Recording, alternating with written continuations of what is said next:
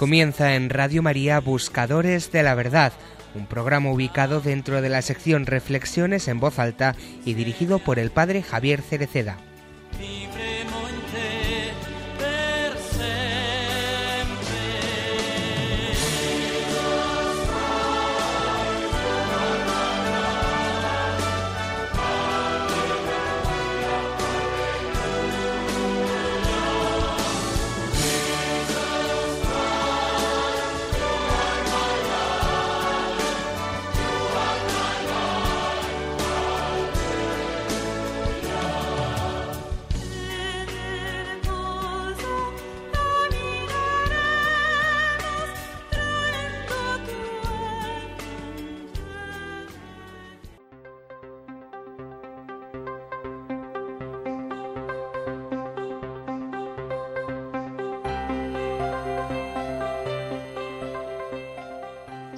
Acepta entonces que Jesús resucitado entre en tu vida.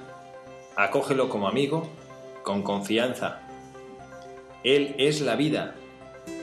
Si hasta ahora has estado lejos de Él, da un pequeño paso. Te acogerá con los brazos abiertos. Si eres indiferente, acepta arriesgar. No quedarás decepcionado. Si te parece difícil seguirlo, no tengas miedo. Confía en Él ten la seguridad de que Él está cerca de ti, está contigo y te dará la paz que buscas y la fuerza para vivir como Él quieres.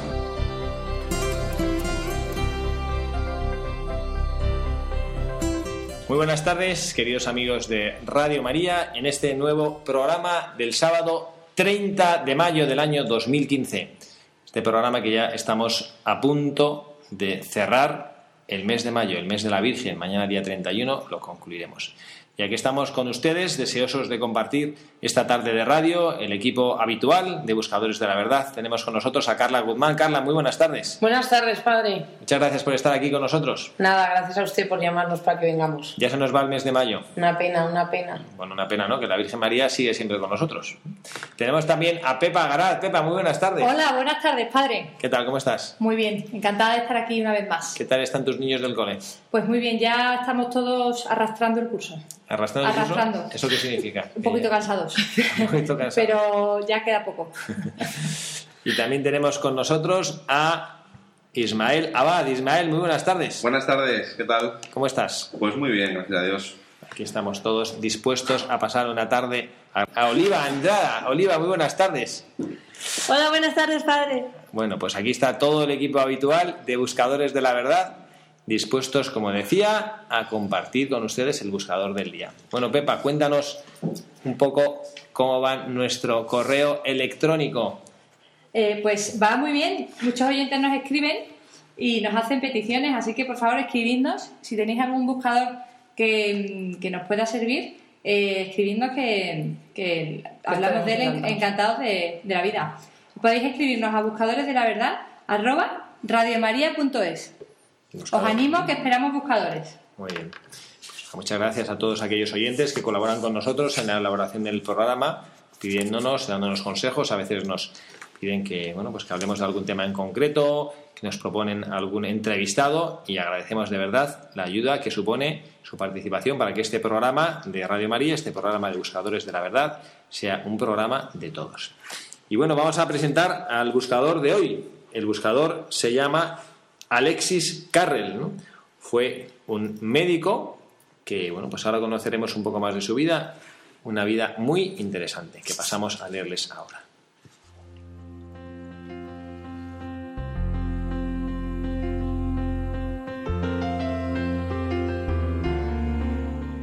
Alexis Carrel nació en Lyon en 1873, de familia rica de comerciantes.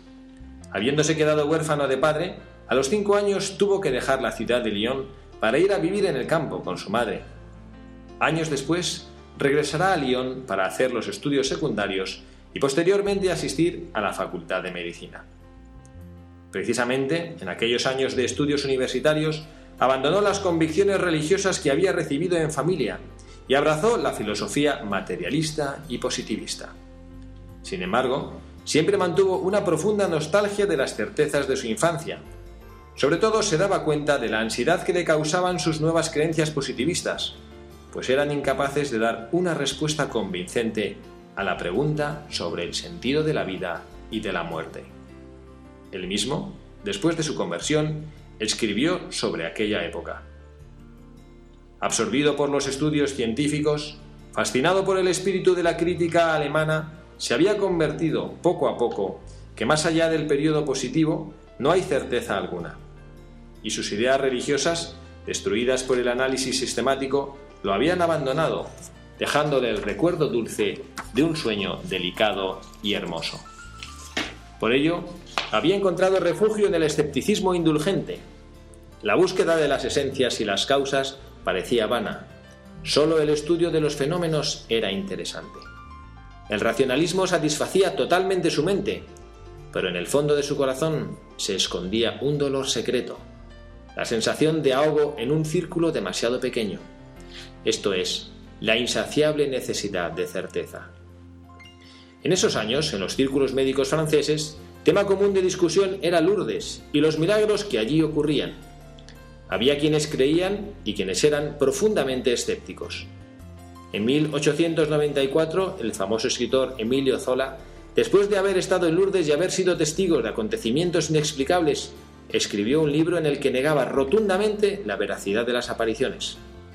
También Carrel, en su positivismo, estaba convencido de que lo de Lourdes eran solo falsos milagros, que en realidad eran curaciones fruto de la autosugestión. Pero quería ir a ver por sí mismo, y en 1902 decidió participar como médico en una peregrinación, una oportunidad que le ofreció un colega médico que por un contratiempo tuvo que abandonar en el último minuto. De este viaje de Alexis Carrel surgió un libro que tendría el título de Viaje a Lourdes. Nuestro buscador viajaba de incógnito. Pocos sabían su identidad, pues él solamente quería constatar lo que allí ocurría y ayudar a los pacientes que pudiese. En el compartimento del tren en el que viajaba había una mujer, Marie Ferrand, cuyo estado era de extrema gravedad. Sufría de una peritonitis tuberculosa que le producía a la paciente terribles dolores.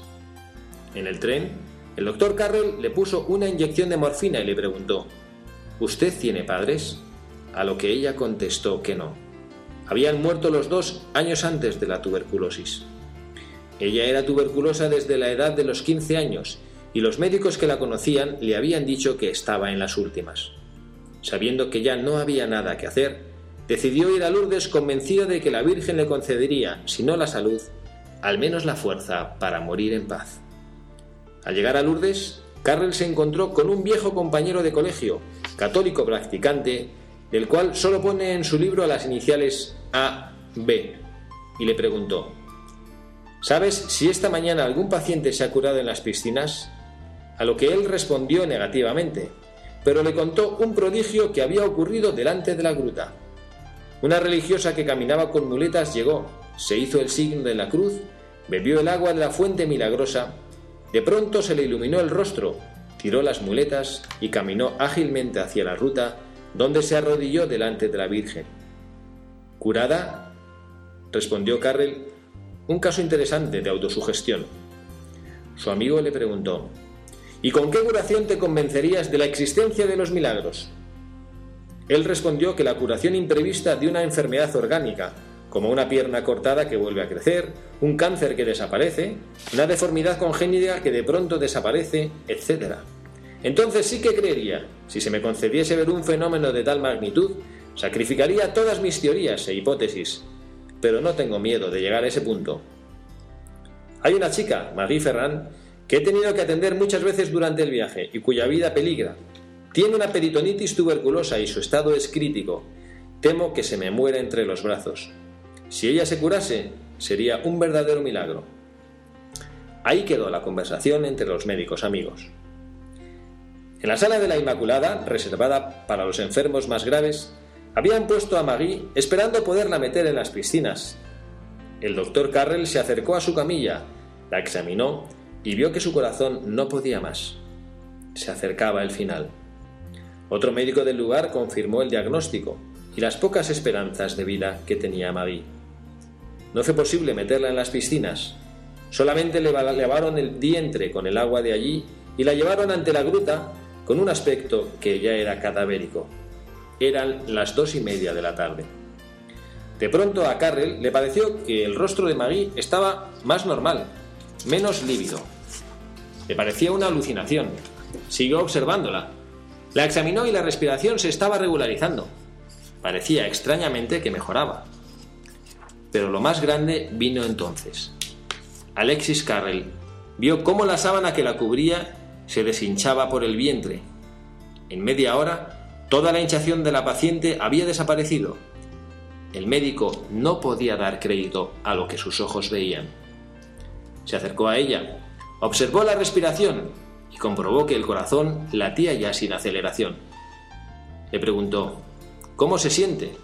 A lo que ella contestó, Muy bien, siento poca fuerza, pero creo que estoy curada. Carrel escribió sobre este momento en tercera persona. El médico no podía hablar ni pensar. El hecho que estaba ocurriendo era contrario a cualquier previsión. Se levantó, cruzó las filas de los peregrinos que rezaban y se fue. Eran casi las cuatro de la tarde. Había ocurrido lo inesperado, el milagro. Marie Ferrand, curada, fue llevada al hospital dirigido por el doctor Bouissard, un científico que defendía la veracidad de Lourdes. Carrel la visitó varias veces esa tarde con otros médicos y constató que la curación era completa.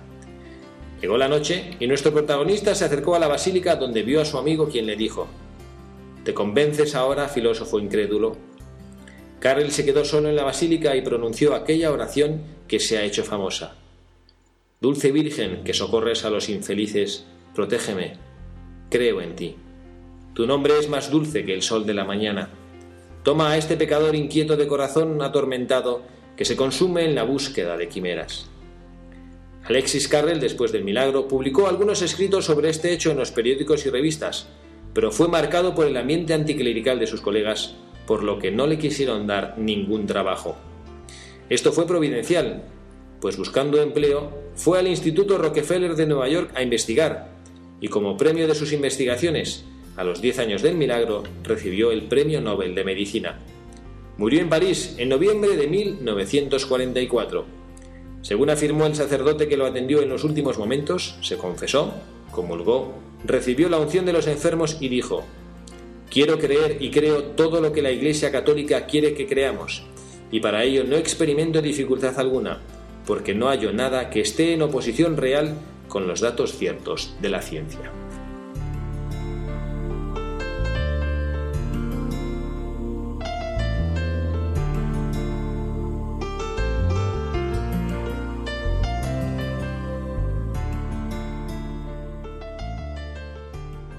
Bueno, menudo buscador nos ha tocado hoy, ¿eh? Bueno, Desde luego, nos hemos quedado todos paralizados y, y, vamos, menuda historia, es espectacular que yo, bueno, entre otras cosas, creo, pedimos un poco de disculpas a nuestros oyentes porque creo que nunca hemos leído una biografía tan larga. Hemos estado casi ocho minutos leyendo la biografía, pero bueno, yo estaba apasionado leyéndola. Pero merecía la pena, ¿no? Sobre todo, además, la historia y cómo nos la ha contado bien usted, padre. Estábamos todos metidos ahí en la historia, viendo si curaba o no se curaba. Estábamos en Lourdes, estábamos en Lourdes, todos me, veía, me veía en la gruta. Vestidas de enfermeras viendo cómo se curaba esta señora. Qué impresionante, la verdad qué, gozada ese mensaje tan claro que le, que le dio la, que le concedió la Virgen a, a Carrer, Y a mí además me ha gustado porque yo he tenido el privilegio de estar unas cuantas veces en Lourdes y yo me imaginaba todo. Me imaginaba la gruta, me imaginaba la, bueno, pues la fila de los enfermos que están intentando entrar en las piscinas. ¿no?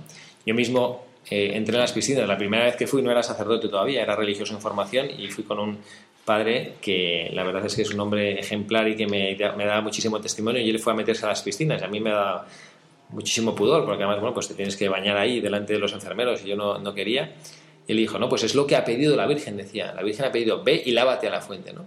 y recuerdo que fue bueno yo no tenía ninguna enfermedad física al menos de la que curarme y recuerdo con muchísima paz la presencia de la Virgen María ahí junto a mí y bueno, la verdad es que a mí me parece, me parece precioso que, bueno, pues que, esta, que este buscador que nos haya retrotraído a, esa, a, esa, ese santuario queridísimo de nuestra Madre, la Virgen de Lourdes, y bueno, a todas las cosas ahí sorprendentes que suceden. ¿no?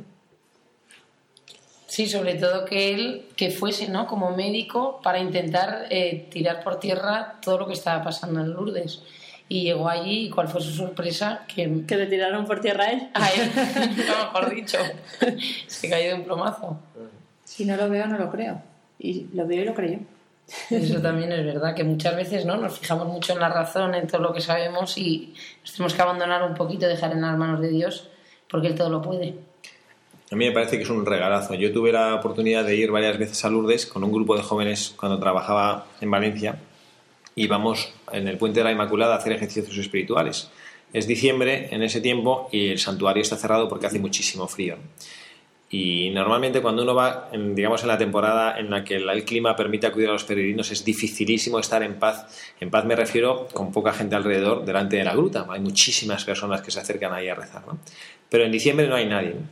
Y yo siempre he experimentado en ese lugar la cercanía de la Virgen y las enseñanzas que la Virgen te da con las personas que ahí se acercan a rezar. Recuerdo en concreto, ahora comparto un, caso como, bueno, pues también yo me siento un poco como Alexis Carrel, que, que ahí la Virgen María te quita tus prejuicios y te quita tus complicaciones. Era, eh, había, era un- uno de los años que era un año especialmente húmedo, había llovido bastante y en diciembre, como hace muchísimo frío, el agua que chorreaba de la gruta se, se hacían estalactitas de hielo del frío que hacía. Y luego, justo, si conocéis la- el santuario, a los, eh, digamos que a los pies de la Virgen hay, pues es como unas está un poquito elevado, como si fuera un pequeño presbiterio, de hecho hay un altar allí, y estaba todo, todo el, el- el suelo con agua de lo, que, de lo que chorreaba, estaba congelado. Entonces el suelo era una placa de hielo. Y entonces yo, con los jóvenes que iba, y bueno, vamos a rezar, era por la noche, vamos a rezar un poquito el rosario, ¿no? Padre, nos acercamos y digo, mira, aquí nos sentamos un poquito en los bancos, que ahí está el hielo, hace mucho, hace mucho frío. Y en esto se acerca un señor mayor, que iba, andaba así como renqueando, se acerca a la Virgen y se pone de rodillas en el hielo a rezar el rosario. Saca un rosario, se pone de rodillas en el hielo a rezar el rosario.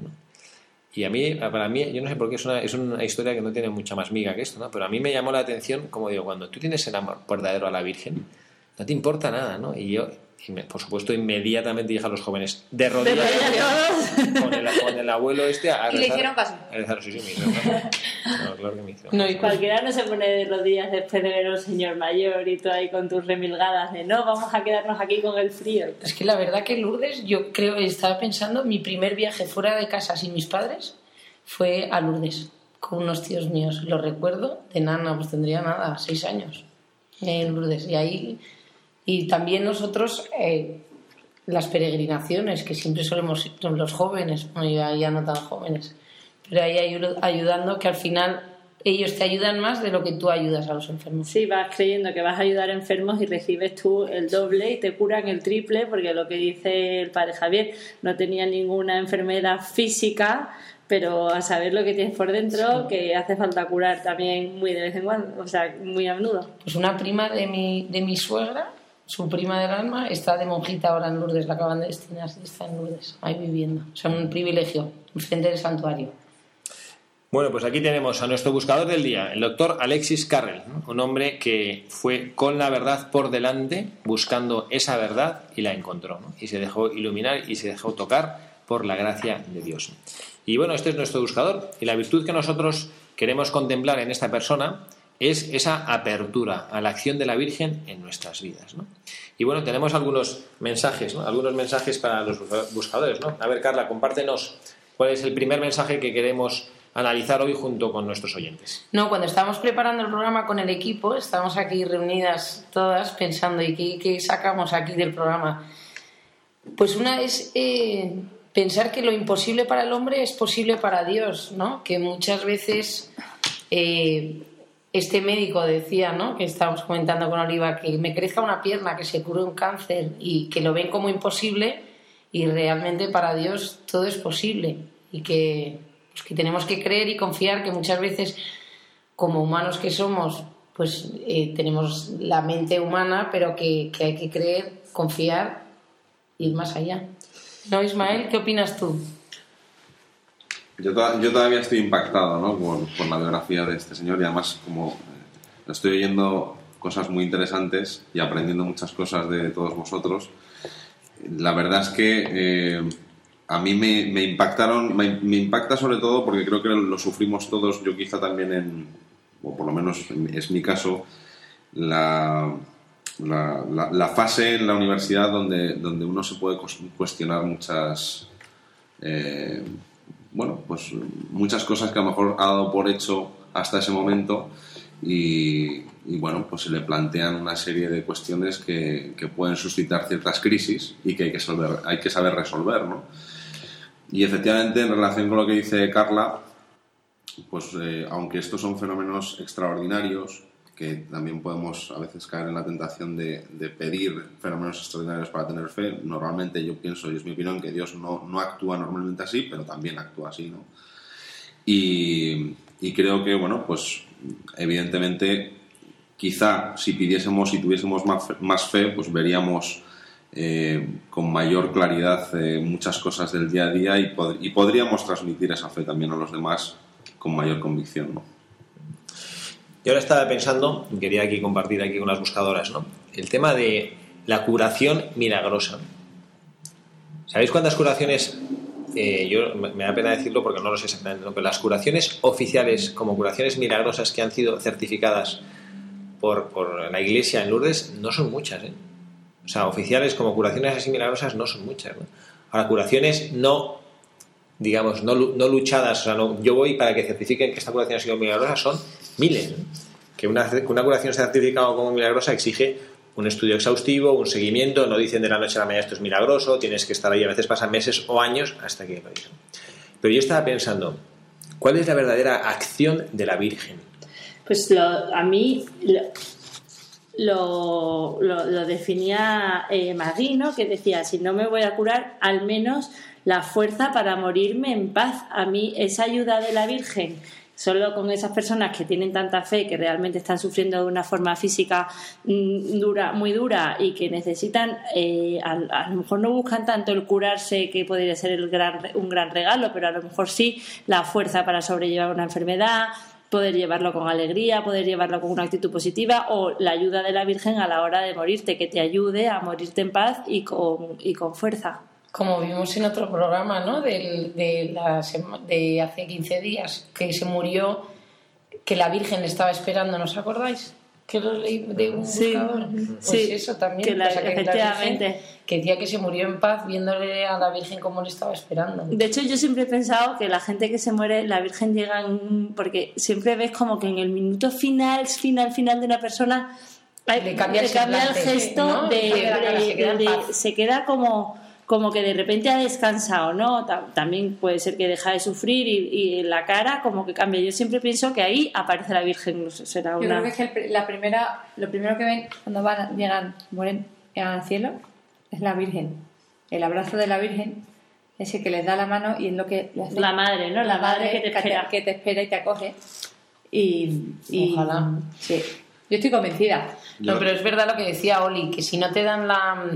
O sea, que si no hay milagro, o sea, que si no hay milagro físico, pero que por lo menos te dé la fuerza para sobrellevar esa Que hay enfermedad. veces que eso también es mucho más milagro quizás que la enfermedad. que, la- que curar la enfermedad y sobre todo unas personas que a lo mejor tienen una movilidad muy reducida, que realmente están con unos dolores tan fuertes y que sean capaces de viajar desde todas las partes del mundo a Lourdes, eh, que hay algunos que les cogerá cerca y otros que les cogerá muy lejos, desde España, desde Madrid, que se van en un tren, o sea, no es un viaje fácil y llevadero y, y con unos, mm, pues lo que decía Carla antes, ¿no? Las peregrinaciones de enfermos que hacen la gente joven, que al final van con unos enfermeros que son unos inexpertos, que a saber la, la- lo- por lo que habrán tenido que pasar, pero aún Y así... antiguamente íbamos en tren, ahora en autobuses, pero Ah, antes el cambio de vías. en el cambio Gaia. de vías, pero que, que, que aún así es la, la fuerza y la fe y las ganas que les llevan a estos enfermos a ir a ver a la Virgen porque algo van a recibir a cambio. El padre Javier, antes comentando que, que- y es verdad que hay mm, pocas certificaciones con, eh, oficiales, pero sí que es cierto que hay muchísimas eh, no oficiales y sobre todo muchísimas que no se pueden certificar porque son curaciones espirituales. Como este hombre, Con- como con- Francisco. con- claro, o sea, bueno, esto sí ha sido como consecuencia de un hecho concreto, pero muchísima gente que se sana también desde el punto de vista espiritual, se convierte, se confiesa, incluso en una situación emocionalmente rota, con depresiones profundas. O sea, hay muchos casos también de esos que a lo mejor no es tan sencillo de certificar y que actúa, y en la salud del alma. Y no nos olvidemos que es que la Santísima Virgen eh, es la mayor intercesora, porque los milagros los hace Dios. No es la Santísima Virgen quien hace el milagro, pero es la mayor intercesora para todo. Y yo estoy de acuerdo, yo mi imagen que siempre he tenido el día de mi muerte, que me gusta visualizar porque creo que es muy sano, me imagino a mi ángel de la guarda llevándome hacia la Santísima Virgen. Muy bien, muy bien. Pues mm, yo también espero que sea así, ¿no? Vosotros se ve que Pepa y tú tenéis esa misma idea, ¿no? Que uno se muere y lo primero que está es la Virgen María en la puerta del cielo. Yo, la verdad, la verdad, voy a ser sincera, nunca lo había pensado, ¿eh? Pero cuando mi padre estaba ya muy mal, muy mal, eh, llamé a una persona para decirle que, que ya rezaran por ella y, y me dijo, voy a rezar para que llegue pronto el abrazo con la Virgen. Y, y no o sea, pero y desde ese día dije, pues es verdad, yo creo que la primera persona que le debe recibir es ella. Y desde ese día eh, creo que, que, va, que va a suceder así. Bueno, pues vamos a analizar ya el segundo de nuestros mensajes de este buscador, que vamos a hablar sobre María como intercesora, justo eh, nos va a introducir muy bien Pepa ahora, María como intercesora y camino para llegar al Hijo. Y además, bueno, pues vamos a hacerlo porque eh, creo que yo al menos así lo pienso, ¿no? Yo muchísimas veces en mi, en mi vida me he dado cuenta que cuando me confieso, que los curas también nos confesamos, ¿no? Y a veces tenemos más necesidad ¿Para qué, que padre? demás. Si yo te contara, si yo te contara. Y a mí muchas veces la penitencia, me he dado cuenta, ¿no? La penitencia me la ponen sobre algo para rezar a la Virgen María. Reza una salve, pide la a la Virgen María esto, hace una Es visita a la Virgen María. Y luego hay otra cosa que también hago como sacerdote, al menos en, dos de las capillas en las que yo suelo celebrar habitualmente, que cuando el sacerdote se purifica las manos para, justo en el momento antes de la consagración, siempre hay una imagen de la Virgen al lado. Y entonces yo tengo la costumbre de, mientras me estoy purificando las manos, levantar la, mirada a la imagen de la Virgen y sentir como que ella es la que a los sacerdotes, esto es una medio herejía, porque nunca somos dignos, ¿no? pero que nos permite ella, o que nos hace medianamente dignos de poder tomar a su hijo en nuestras manos. ¿no? Igual que cuando una madre te deja a tu hijo, a su hijo pequeño, al bebé, ¿no? Como que te lo deja para que lo cojas, ¿no? Es como que la Virgen María te mira y te dice, venga, puedes coger a, mi- hijo, ¿no? Bueno, pues, eh, pues esto es lo que nosotros, eh, al menos lo que yo siento, ¿no? De ver a la Santísima Virgen María como esa intercesora de, de nuestras gracias, ¿no? Y bueno, pues en este, en este segundo mensaje que, bueno, pues que la Virgen nos comparte sobre cómo ella es el camino que nos ayuda a encontrar a su Hijo Jesucristo, tenemos la, la oportunidad de compartirlo con una, bueno, pues con una persona que, que hemos invitado al programa, se llama Carlos Pérez, es un farmacéutico y bueno, mm, yo conté con él para este programa Impectore desde el momento que un amigo suyo me habló de él diciendo, Carlos es un soldado de la Virgen. Carlos, muy buenas tardes. Muy buenas tardes. Oye, a ver, cuéntanos qué, qué es esto, preséntate tú un poco y a, a todos nuestros oyentes de Radio María, explícales qué es esto de ser un soldado de la Virgen. Bueno, eh, por ser breve, eh, yo me consagro a la Virgen María, pues yo soy farmacéutico, tengo 50 años y bueno, pues el 7 de marzo de este año me consagro a la Virgen María, eh, un poco como raíz de un viaje, eh, yo he hecho varios viajes a ver a la Virgen, tanto a Lourdes como a Medjugorje, que fui este pasado octubre y bueno, pues la verdad es que eh, siendo siempre católico, apostólico romano y practicante, la verdad es que sufrí una, una cierta conversión hacia, hacia la Virgen María. Consagro el día 7 de marzo, allí en Zaragoza, en la Basílica, y en preparación para consagrarte eh, vas viendo eh, cómo y qué responsabilidades supone consagrarte. El nivel de, consagración a la Virgen es el mismo nivel de, de amor y de consagración que está siempre en nuestra mano, ¿no? Lo que tú quieras abrirte, lo que tú quieras darte, pues es así, tanto te das, pues tanto quieres, ¿no? Darte.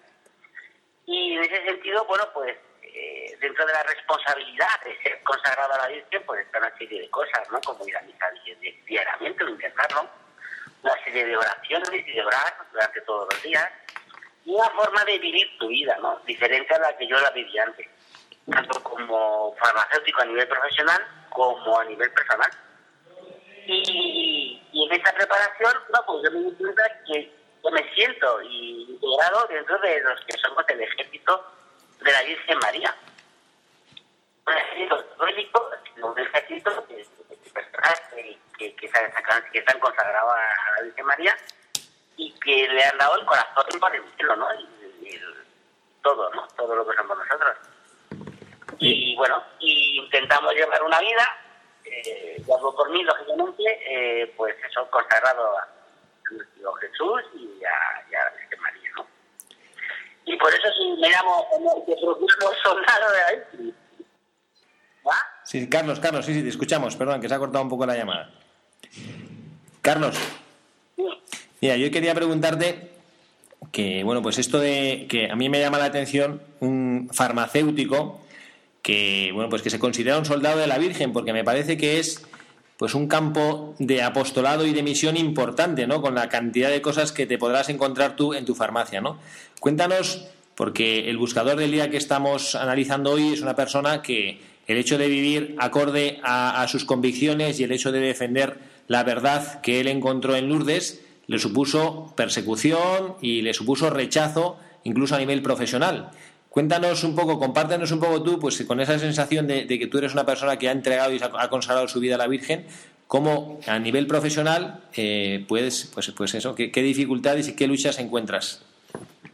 A ver, eh, en un principio y desde ese escudo exterior en el que todos nos movemos en la vida, pues al principio sí te trae dificultades, porque en el caso de una oficina de farmacia hay dos temas que son tabús, que no se pueden tocar, porque afectan al negocio, y es eh, la política y la religión.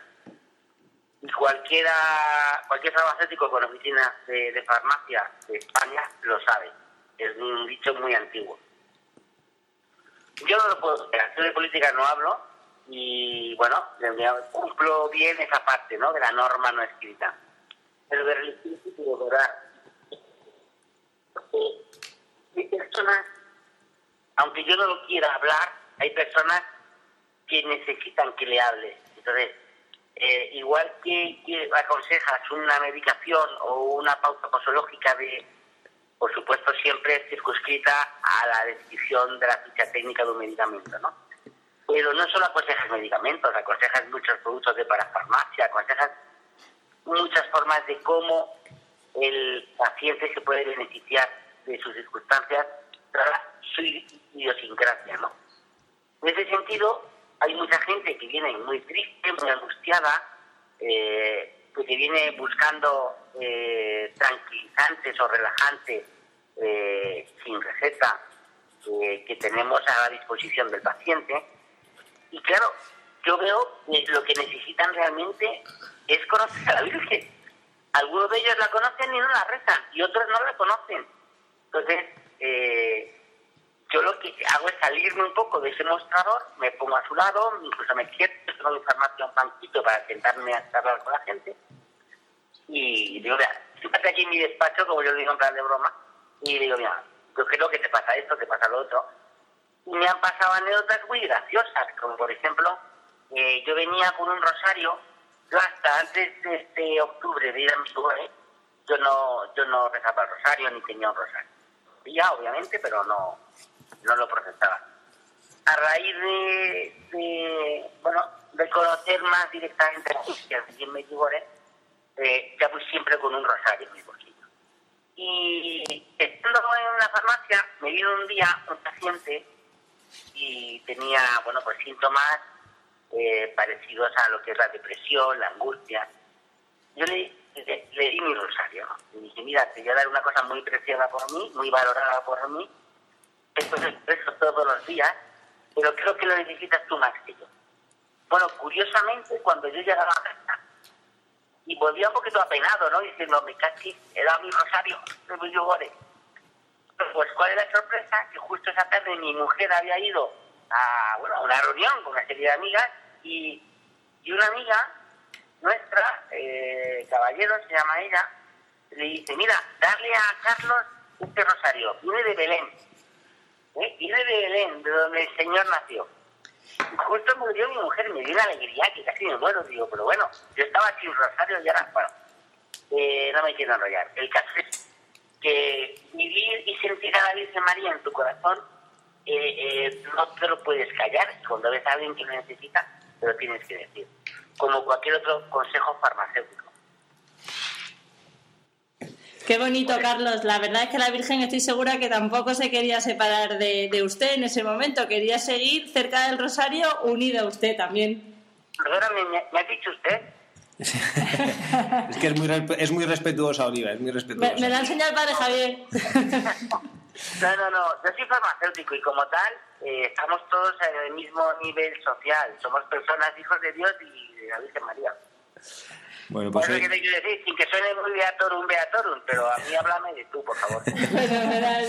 Muy bien, Carlos. Pues nada, oye, te agradecemos muchísimo que hayas compartido con nosotros esta experiencia y yo, también como sacerdote, te, te agradezco el testimonio de, de prestar a Jesucristo tus brazos y tu, y tu voz y el cariño con el que te acercas a, a las personas que bueno pues que están un poco solas y que están necesitadas de alguien que les, que les escuche y que les, les dé una palabra de aliento.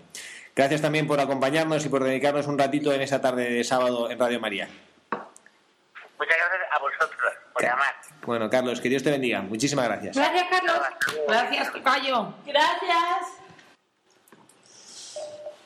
Bueno, pues aquí hemos tenido realmente eh, el testimonio de un, de un soldado, como se define Carlos, que gozada, un soldado de la Virgen María, ¿eh? un hombre que, bueno, pues que sabe dar testimonio con su vida y con su entrega de lo que es amar a la Virgen. Vamos a hacer una pequeña pausa y para poder escuchar una pieza musical y enseguida estamos con ustedes.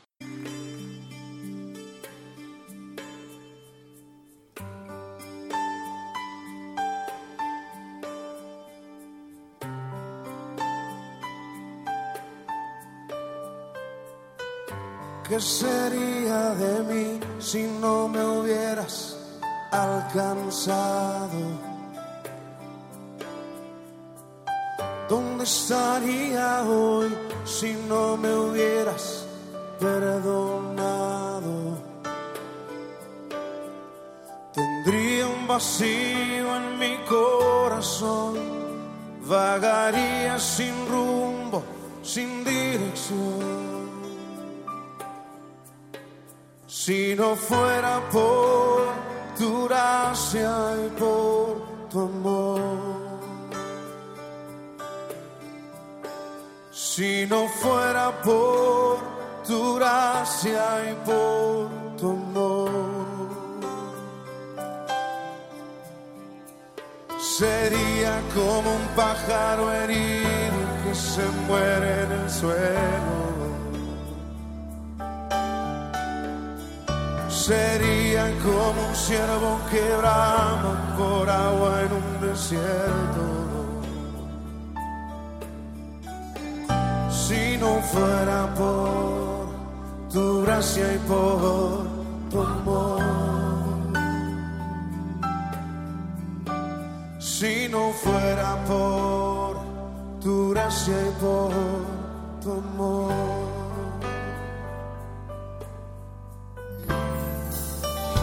¿Qué sería de mí si no me hubieras alcanzado? ¿Dónde estaría hoy si no me hubieras perdonado?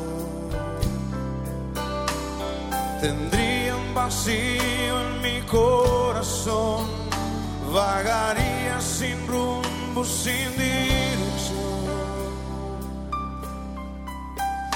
Si no fuera por tu gracia y por tu amor. Si no fuera por tu gracia y por tu amor. Sería como un pájaro herido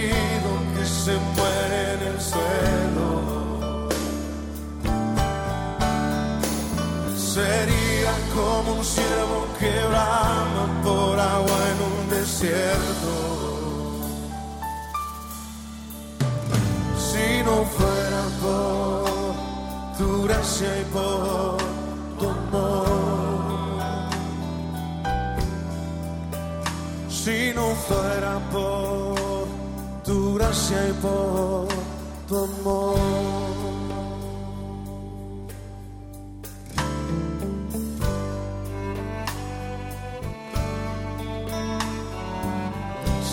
Por tu gracia estaríamos perdidos, Señor. Gracias por tu amor y tu misericordia.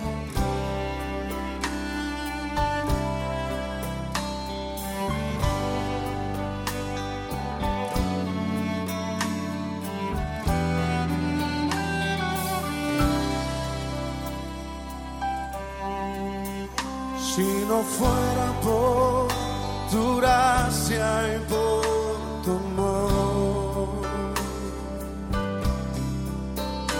Si no fuera por tu gracia y por tu amor. Sería como un pájaro herido que se muere en el suelo. Sería como un ciervo que brama por agua en un desierto. Si no fuera por tu gracia y por tu amor. Si no fuera por tu gracia y por tu amor. Si no fuera por tu gracia y por tu amor.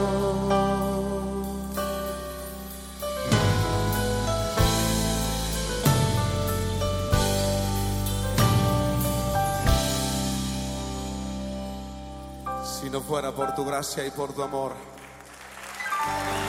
Gracias, Señor.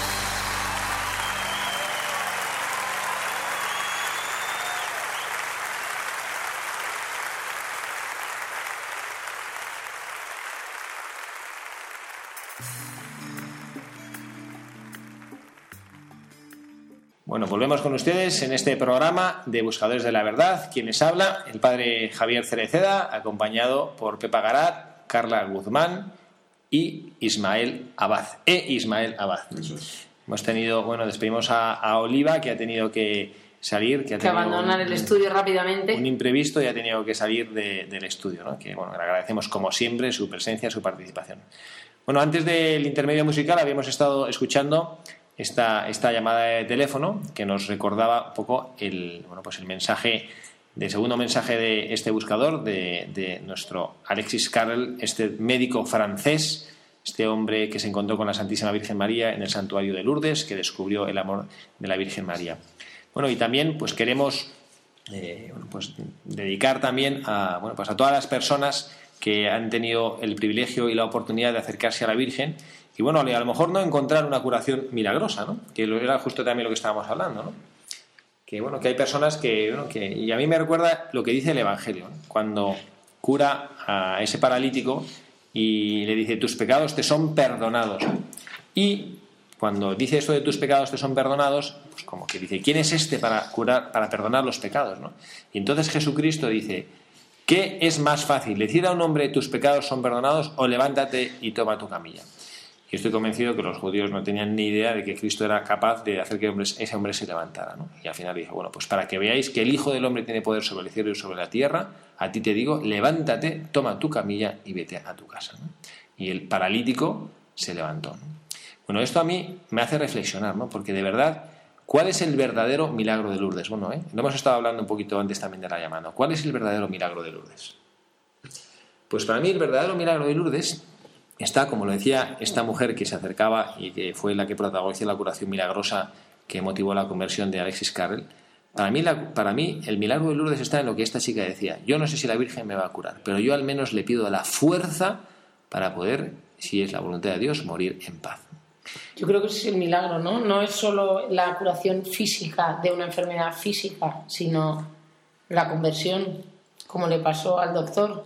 Que al final eh, es más importante, ¿no? Porque el físico eh, eh, se acaba en un momento dado, pero, pero lo otro no se acaba. Te cambia la vida para, para, la, de tu vida. es para la eternidad ya. Sí. Y entonces eh, es, más- es mucho más importante. También lo hablábamos antes de, de- de- del corte y de, de la llamada telefónica, que, que eso le pasa mucho a los peregrinos y a los enfermeros que van ayudando a, a- a los enfermos, que no son enfermeros profesionales, que ellos van a ayudar y al final son los más ayudados, bien por el testimonio de los propios enfermos o, porque lo, o por lo que ellos viven ahí en la, gruta de la Virgen.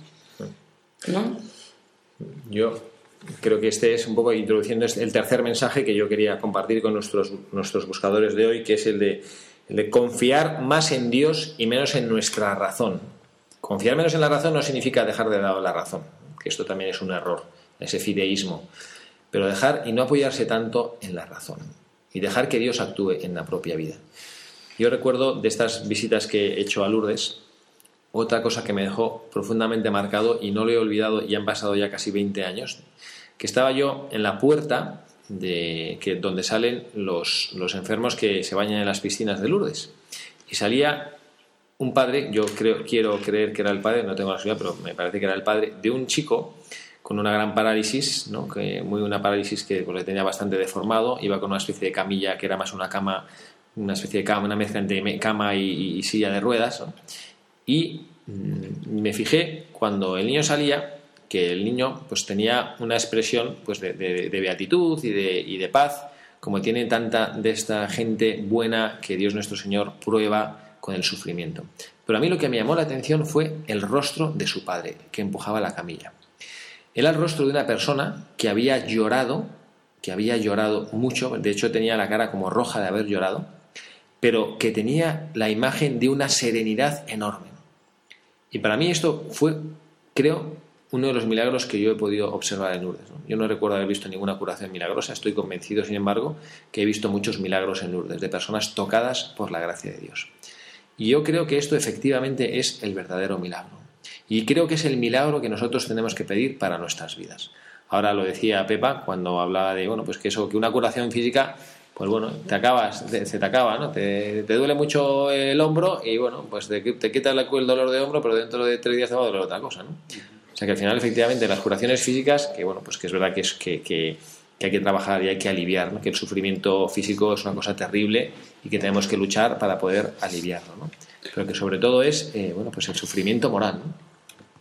Yo la gran experiencia que, que- tengo de Lourdes y que me gustaría compartir es el, el milagro de, de- bueno, de, compartir un momento de mi vida con, con- más gente, más personas que mm, bueno, decidieron entregarse a Dios.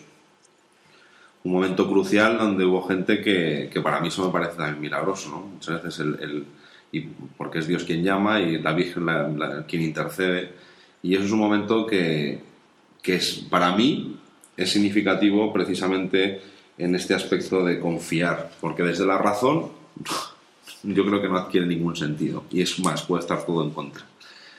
Y es un lanzarse a la piscina sin saber si hay agua o no, pero teniendo la confianza de- del manto siempre de la Virgen. ¿no? Y a mí esa es una experiencia que en Lourdes mm, la tuve, la viví, me quedó muy marcada y que, que creo que también está la, la, inter- la- la intercesión de la Santísima Virgen. ¿no? Y el, el saber que tienes pocas seguridades humanas y que depositas toda tu confianza en Dios y en la Santísima Virgen. ¿no? Y eso también es un milagro. El renunciar a las seguridades humanas. Yo creo que esto es lo que le pasaba a nuestro buscador de hoy, Alexis Carrel. ¿no? Al principio, que había sido, él lo decía, que había sido educado en una corriente de, una filosofía muy positivista, es decir, de todo lo que se puede tocar, es decir, de todo lo que nos da seguridad porque es demostrable científicamente. Y desde luego allí no está Dios. Dios nuestro Señor siempre va a pedirnos ese plus de, de riesgo, ¿no? No de riesgo en plan como deporte extremo, ¿no? Sino de riesgo de decir, oye, es que esto mm, tengo que adherir mi voluntad a esto, ¿no? No, lo, puedo, no lo puedo demostrar matemáticamente. Tengo que, tengo que bueno, pues, pues que asumir que, que, no, que no voy a tener esa certeza y no voy a tener esa agarredera incomovible a nivel de la ciencia y de la razón. Sí, sí, lo decía en la editorial cuando rezaba las palabras del Papa Francisco. Si eres indiferente, acepta arriesgar, no quedarás decepcionado. ¿No? A mí me gusta decir mucho, incluso con algunos alumnos de segundo bachillerato, que las cosas importantes de la vida no pueden pasar por el método científico. Y es verdad. O sea, yo no puedo pasar por el método científico, el amor, la entrega. ¿Y qué pasa? Que no existe porque no pueden pasar por el método científico. La amistad. La amistad. Y no pueden pasar por ese filtro, ¿no? Entonces, eso es un punto, yo creo, interesante, ¿no? Cuando ponemos todas nuestras se- seguridades simplemente al nivel de la epidermis. Eso, eso es verdad. Bueno, y pues vamos a ver ya nuestra última, bueno, nuestro último mm, mensaje ¿no? para los para, para buscadores, ¿no? Y es un mensaje hacia la humildad. ¿no? ¿Cómo puede el orgullo, la vanidad y la soberbia cegarnos? Sí, porque cuando estábamos preparando el programa pensamos, este hombre que ya era un médico, o sea, famoso, conocido, que se mete ahí en, en Lourdes, se convierte y, y ahí que dice que, o sea, que todos se le pusieron en contra luego cuando defendió la causa de Lourdes. De hecho, que no encontró trabajo y se tuvo que ir a Estados Unidos y providencialmente le cogieron, yo creo que ahí estuvo la mano de la Virgen intercesora y gracias a ello consiguió luego el Premio Nobel de Medicina. Pero es verdad que él, o sea, ¿no? Esa vanidad que muchas veces a nosotros nos frena, ese orgullo, esa soberbia, Yo creo que Pues viene, y perdón, si has terminado. yo creo que viene desde, desde el origen de los tiempos, es la gran tentación. Seréis como dioses. Seréis como dioses. Y el ser humano es igual, entendedme, en cuanto, en cuanto ser humano. Y al final jugamos a ser dioses. Y queremos ser dioses. Y queremos explicar, y pedimos explicaciones a Dios, ¿por qué? Porque queremos suplantarle a Él. Y eso al final es una actitud de soberbia. ¿Por qué? Porque necesitamos el control de la situación. Entonces, yo creo que evidentemente en el ser humano, ¿eh? que, muchos autores eh, espirituales dicen que, que verdad que la soberbia ¿no? muere una vez eh, el cuerpo corrupto después de 48 horas. Pues no sé cómo, no sé cómo es exactamente. notita. 72 horas después de muerto. Eso es. Desaparece la soberbia. Es- pero pues es que es así. Es así. Entonces, yo creo que es propio de la condición humana, ¿no? Yo creo que es lo pe- es- a mí para desde mi punto de vista es eh, lo peor de la condición humana, lo que te puede llevar a, a- al fracaso y al, al- a lo peor de todo. La, la de cosas malas que se hacen por soberbia. Mala consejera, mala consejera. Bueno, pues nada, la verdad es que ya se nos ha acabado el tiempo. Tenemos que concluir nuestro programa de hoy. ¿Ya? Ya se nos ha ido el tiempo. Pasa Y- volando. Pasa volando. siempre que estamos en manos de la Virgen pasa volando. Y nada, bueno, pues nada, todavía nos queda eh, un día del mes de mayo y bueno, pues agradecemos a la Santísima Virgen María este mes que hemos vivido con ella. Agradecemos como siempre a Dios nuestro Señor el regalo de la vida, el regalo de la fe, el regalo de la amistad que nos une aquí en torno a este programa, el regalo de poder hablar en la radio de María, de poder compartir con todos ustedes que nos están escuchando esta hora de radio, esta hora en la que podemos gozar de la reflexión de estos misterios de nuestra vida, de la reflexión y del compartir nuestra fe y de poder contemplar los testimonios de tan grandes santos que han antecedido en nuestra vida el camino hacia Dios nuestro Señor. Ismael, muchísimas gracias. Muchísimas gracias, un placer, de verdad. Dios te bendiga. Pepa, muchísimas gracias. Muchísimas gracias de nuevo a los oyentes por escucharnos. Carla, gracias por estar aquí con nosotros. Muchas gracias, padre. Hoy nos hemos perdido una historia de Pepa y de su máster. Sí, pues nada, habrá que dejarlo para otro programa. Próximo día. próximo día. Y el padre Javier Cereceda, que les habla también, les desea que tengan un muy feliz fin de sábado y un feliz domingo, Día del Señor, mañana fiesta de la Santísima Trinidad, además. Que Dios les bendiga.